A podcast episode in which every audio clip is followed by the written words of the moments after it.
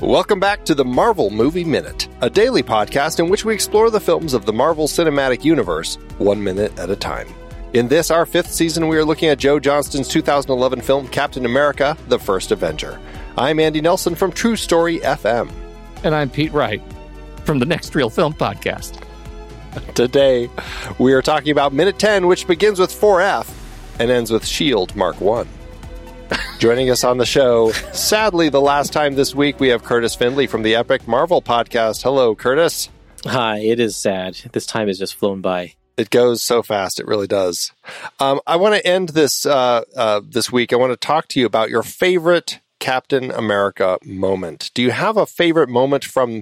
It could be from the movies or the comics. Uh, what would stand out to you as the the thing that you love the most about this character? Wow. So I will have to say, uh, so I'm Canadian, uh, and I so I don't have the same you know connection i guess the the patriotic connection to the character as many americans would identify with.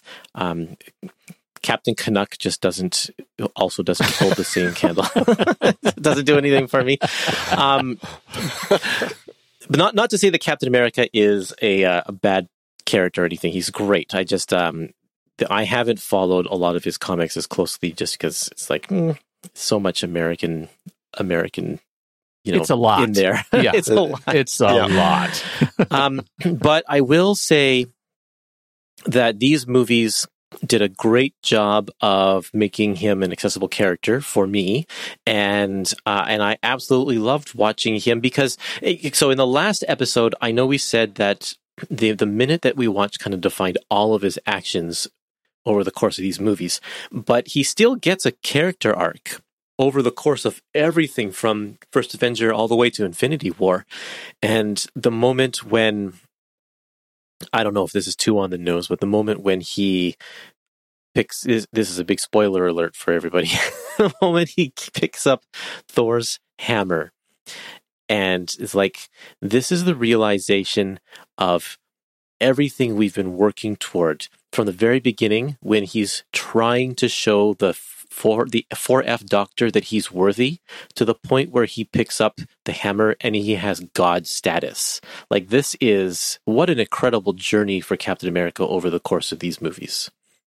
Absolutely. it, it is a powerful powerful moment. And you know i mean you can see it in thor's face when he when he recognizes it right?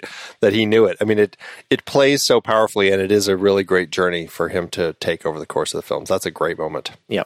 I i have an extended question. Can i ask an extended question? Yeah. Uh i i this movie uh is you know it leans in pretty hard on origin story status right? I mean this is this is sort of the the the pinnacle of origin story in phase one, right? Even though we had Tony, but it all takes place in the same time. We have, you know, we have we've had Hulk, and we've Hulk seen all Thor, of that. Yeah. We've had we met Thor, even though it it was less an origin story than a than a here we are in Thor's life.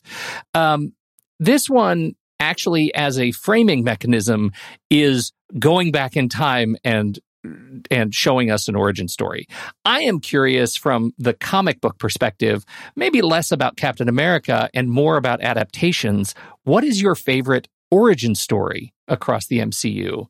Going back as far as you need to go in the comics. Um, oh, so origin story in the MCU or the MU? Like, like specifically movies or in the comics? Well, specifically to these to these movies, since we're you know ostensibly living in the MCU from the theatrical side. Uh, I might have to say Doctor Strange is my favorite because hmm. uh, I just love that movie in general, and I thought his his um, his origin story about being like his fall from grace and having to pull himself out of the gutter is just a, a great story. Uh, it's a, the opposite kind of from Steve Rogers, who was already in the gutter and has to crawl his way out. Um, I, I just I thought that that's probably my favorite origin story. And they, they take a lot of liberties with it uh, from the comics, but also at the same time, it is still actually very faithful. So they did a good job. That's what I'm, I'm, I'm most curious about is just the level of fidelity that they take to the source material to actually deliver a, a solid movie experience. That's interesting. It's hard because we'll be, a lot of we'll these, be getting there in about 25 years. So yeah. A lot of these stories, though, are like, you know, they're just 15 pages or less of comic yeah. books. Yeah. And yeah. so it's like if you had 15 pages of prose, you could fit a lot more information in there, but we have 15 pages of comics. And so, like Spider Man's origin, um, Captain America, Doctor Strange, all of those, they don't actually give us a lot. It's just, it's actually an exercise in how to tell a very concise story in a, a very little amount of time uh, and space and they they do a great job. And then when you're blowing that up to an hour and a half or a two hour movie, yeah, it's not going to be exactly the same. It's impossible. Otherwise, you'd spend the first ten minutes on the origin and have to move on to something else. Right, right. Well, and, and plus, as you pointed out, you know these are all of these films largely are made decades after those origin stories. And so they've had to update them in so many other ways anyway to just kind of figure out how, how how can we take Tony from the period where he was you know a war profiteer back in, yeah, in the Vietnam. Korean War and yeah. Korea and Vietnam and all that all the way up to okay now he's just you know a war profiteer now and like it, it's an easier thing but still they're they're having to find ways to adapt them all except for this one which is pretty interesting still Okay, let's dig into the minute. Yeah, so we start this minute. Um, you know, this is the end of the conversation that uh, Steve is having with the 4F doctor. As uh, you know, Steve's asking him, "Can you do anything?" He's like, "Hey, I'm doing it, buddy. I'm saving you, son." And he stamps that big 4F, and that is, um, you know, the rejection that Steve was hoping to avoid. Um, and, and you know what I love about this next scene, we go to a movie theater in New York City. Um, it actually was the Hackney Empire Theater in London where they were filming this because this film was shot over there. Uh, what I love about this is that uh, you know Steve goes to the movies to console himself. What did you two think of this uh, this transition going from this the the end of Steve's attempt, his fourth attempt to get into the army, to the movie theater? I feel like this is a totally believable uh, salve to his emotional bruising. If you're sitting in a movie theater watching a movie about this, you're already movie people, and you probably know that when you get real depressed, you're going to go to a movie. and so that felt right in alignment with with uh, with me. Again, a, a deeply believable character. It, it, was a perfect setup as well. Yeah, a perfect setup. And the thing about it that that works so effectively is that you know movie theaters at this time they played these newsreels. And what a great way to get exposition out and to kind of help continue defining this character than by using the newsreel trope. You know steve sitting here he's watching the newsreel and it's stories of the war. Wherever he goes he can't get away from this. And we have even timmy is doing his part as the little kid who's who's helping collect scrap metal and steve is left unable to do anything. And it's i, I just thought it was a great knife twist that they were doing to Steve right here. Even I mean, Timmy gets a nod from Timmy. voiceover guy. Way to go, Timmy. Uh, what's great about it though is is it's it's this newsreel and we're getting this kind of like knife twist with with Steve, but at the same time it's giving us a sense of what this means to the people in the country right now and uh, it's it's effective because we see the reactions of so many of the faces watching this. There's the there's the woman there who um, you know. I, let me just read this from the script. I like how they characterize this. A young woman watches the screen, tears welling. She clearly has a man overseas. Across the aisle, a middle aged Jewish Jewish couple looks somber. What do you think about kind of the way that they set this all up? Do you do we know? Just a, a quick side question. Do we know if this newsreel was legit? There's a credit at the end uh, where they're uh, thanking, I think it's the University of Minnesota that has a large um, archive. And also, I mean, geez, you can just go to the National Archives and you could look at all sorts of newsreels from World War II. Yeah. My sense of this, I was trying to see, is this actually pulled from like a real newsreel? My hunch is they found some kind of generic footage that they could use to kind of craft their script. Yeah. And then that they re-scripted it with a modern voiceover. Yeah. Um, that was kind of my, my sense of it. It looks like authentic authentic newsreel footage. Nothing. Sure you can always generally tell the recreated yeah. stuff. Yeah. Yeah. Timmy even looks very authentic. even little Timmy. I, I, thought it looked great, and I, I, thought the setup was yet again. You you mentioned getting exposition out of the way, but it's a very quick character nod as he's the one who keeps yelling, who yells, "Show some respect" to the thug who wants to show the movie already. First of all, thug why would you go to a movie expecting anything else but a newsreel at this time in history? There's always newsreels. You know it's newsreels. Show up 10 minutes late if you really want to get to the movie. Dummy. Um, well, he wants to get to the cartoon. He wanted the cartoon. the cartoon. He wanted the cartoon. So, but even um, still, at that I, time, the cartoons would have been all war related as well. If it was showing a Bugs Bunny cartoon, it would be a war, a wartime Bugs Bunny. Right, right.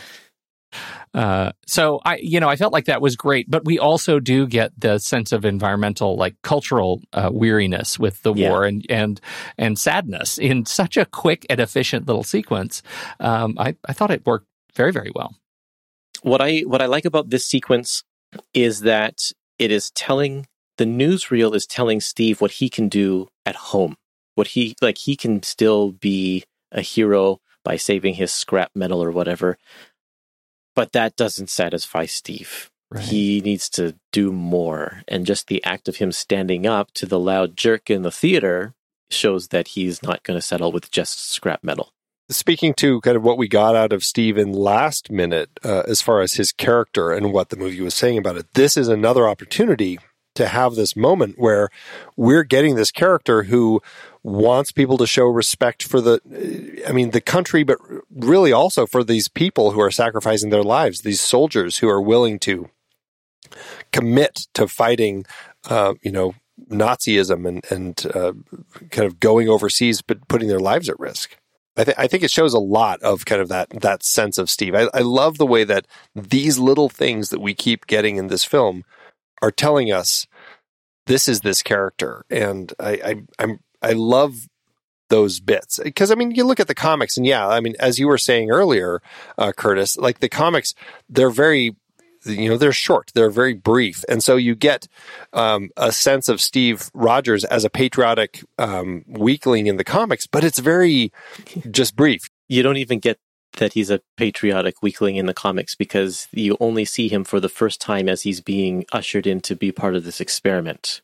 You get nothing before that about. You get none of the patriotic stuff. Yeah, so you don't get a sense of yeah. him beforehand. Yeah, that, that was all added. That was all added later. Yeah, and I, I, you do you'll they do that like in the later comics when they're kind yeah. of retroactively kind yeah. of creating some of that stuff. But yeah, at the very beginning, you're right. It's him coming in to do this test. So um, and what I love about that also is they really had a need back then to keep people's identities secret. So you had Steve Rogers running around as a soldier with Bucky, his little kid sidekick. Yeah. But then he would don his costume as a as a superhero. Is very yeah. funny. And he did the whole Clark the Kent best. thing where he was a bumbling uh, soldier. no. Right. Why does why does this Rogers always like getting knocked out or what? Yeah. yeah so funny. It's really interesting just exercise in in efficiency too. You know, we we talk about how how well this gets into the story. Now we don't actually, I think, get into the lab until you know a half hour into the movie. So we'll it'll be a a month or two before we actually get to talk about that. But so far we know we've known Steve for the last minute and about 40 seconds in the movie theater before he's in his first fight. And I mean, think about how much we know about this guy. How much more do we need to know to know that he's ready to get into the suit? Right. Yep. Absolutely. Yeah, I think that's that's what we're really getting here. Is this is a person who's who is willing to stand up for what's right. There are people in this theater that are clearly being affected by the images they're seeing on the screen he's not going to take it. He's not going to stand there and let this person just keep screaming. And so, yeah, he he verbally says, "Hey, you want to shut up?" Like at first time, he, he's trying to be kinder. Mm-hmm. Hey, you want to show some respect? He kind of whispers it, but then when he says, "Hey, you want to show up?" Shut up, and this guy stands up. This is, uh, I should mention, this is credited as Loud Jerk, played by Kieran O'Connor. Fantastic.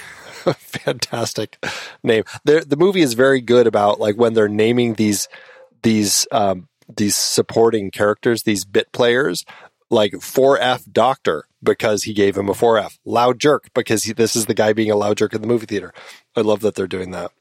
Um, but so that's Kieran O'Connor, uh, who is huge. That's the other thing. When he stands up, it's just this shadowy voice in the theater. But when he stands up, it is this menacing guy. And that's another strong point here because oftentimes you have a situation like this where the menacing dark figure stands up and it puts that person in their place and they they're now the one who's quiet but not Steve he's going to go into the alley and fight this person. I don't know. I, I, I love how that sets it up. Kurtis, what are your thoughts on on kind of this setup for Steve? When he stood up, it reminded me of Biff from Back to the Future. Uh, Yes. it's kind of, and, and it's just those you have those visual tropes. Like this is you automatically understand that this guy is like a meathead kind of a guy, uh, not because Right. of what he was saying earlier, but just because they've they've made him look menacing in a kind of an bumbling or imbecile kind of a way, and uh, um, yeah, I think it's it's just fantastic when he gets to stand up and we have this scrawny Steve, and he just doesn't know what he's doing. But if like I'm sure he's thinking, if only the 4F doctor could see me now. yeah, right.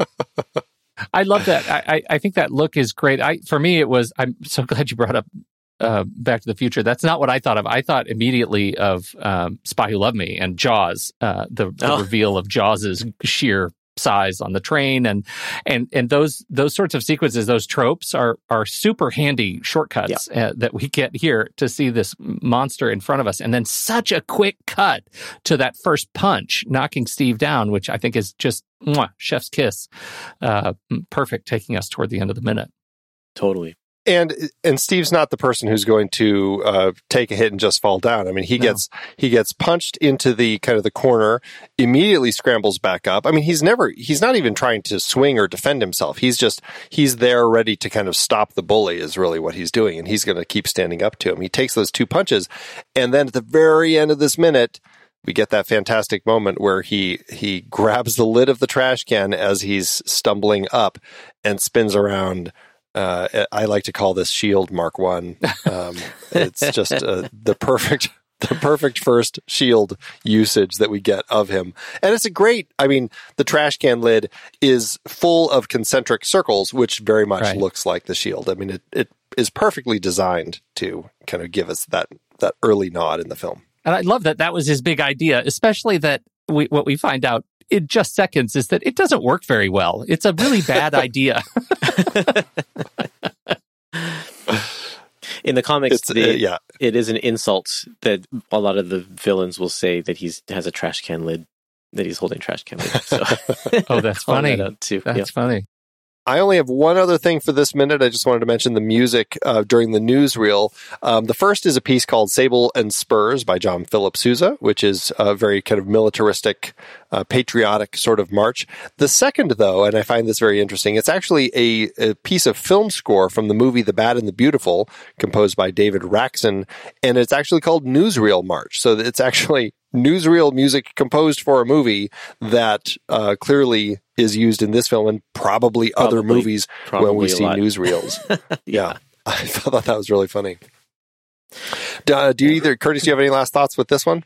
Um, so this scene with with Steve, the last minute and this minute, uh, I watched with my kids um, a few years ago as we were going through the Marvel universe, kind of leading. Uh, this is actually a number of years ago now because we were watching them all so that they could see Infinity War in the movie theater. It would have been their first Marvel movie in the theater. Oh, So we're going through all of these movies, and they're eight, and uh, you know maybe seven, seven to nine or something like that. Like that's their age, and I didn't really have to explain a whole lot of stuff to them with these the movies that came before this. There's a few odd instances of, of explaining, but when we got to this scene, and we take it for granted just because of our education or whatever, we know what 4F stands for, and we know about movie newsreels and why the guy's yelling for a cartoon and stuff. But I actually had to to stop and explain, you know, what does 4F mean, and like what it, why what is Steve signing up for, and you know, place that all kind of in context, as they had no idea, they don't know anything about World War II.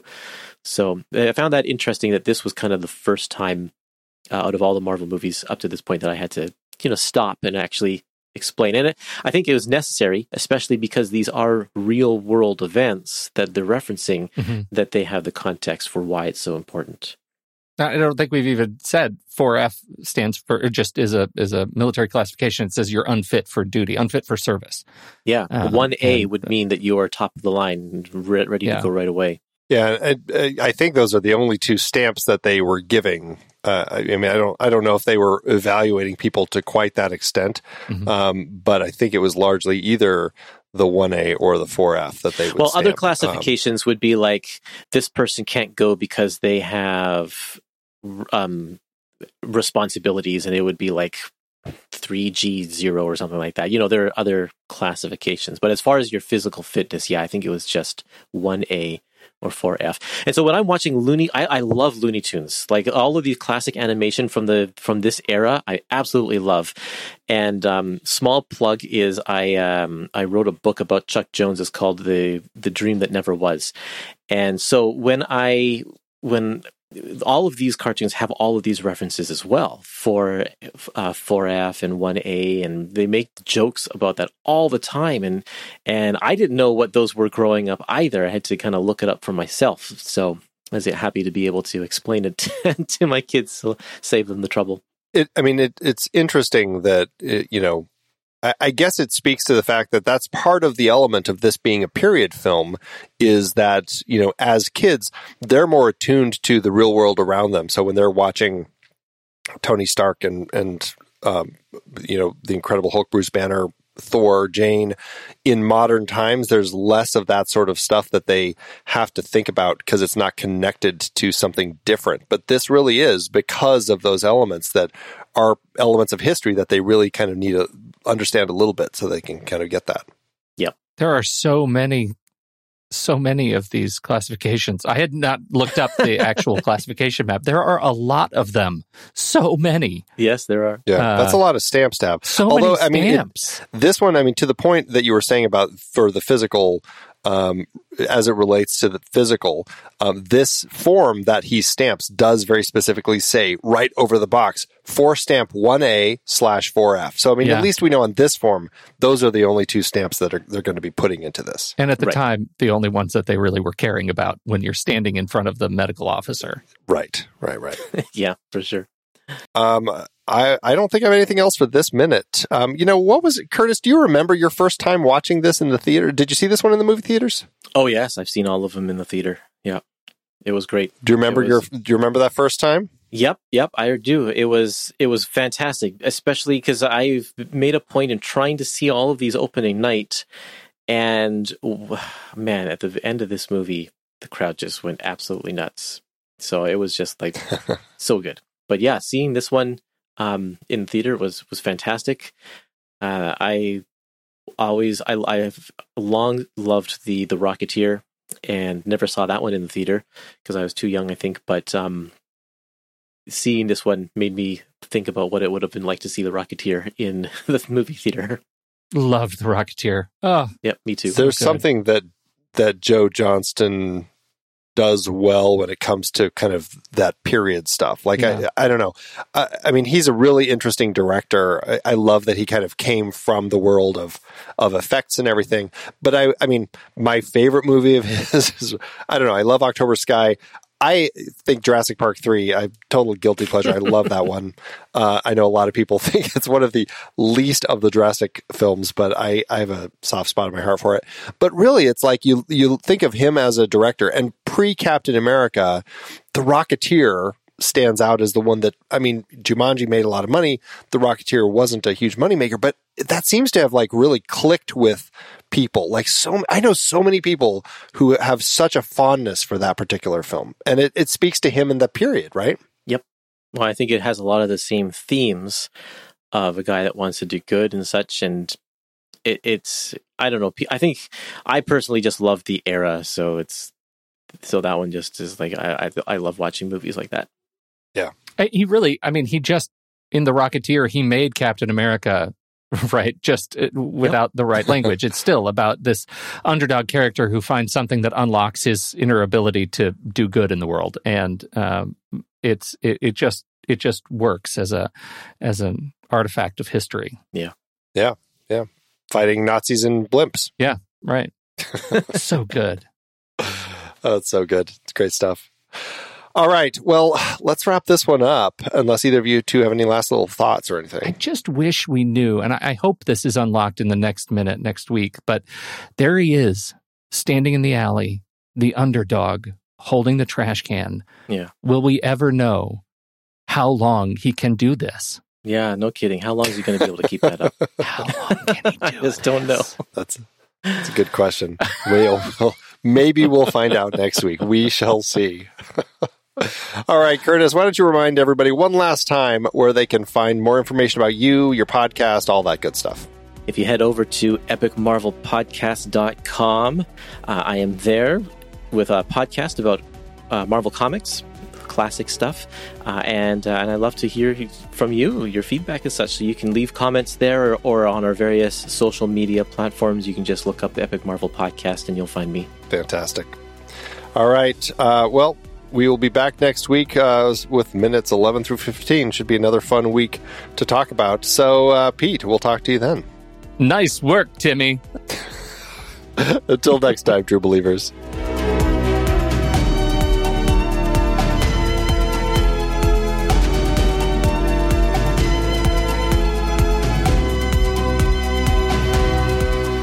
Marvel Movie Minute is a production of True Story FM. Engineering by Andy Nelson. This season's music is Spread the News by Anthony Vega, and this season's show art is by Winston Yabo. Find the show at truestory.fm, and if your podcast app allows ratings and reviews, consider doing that for this show.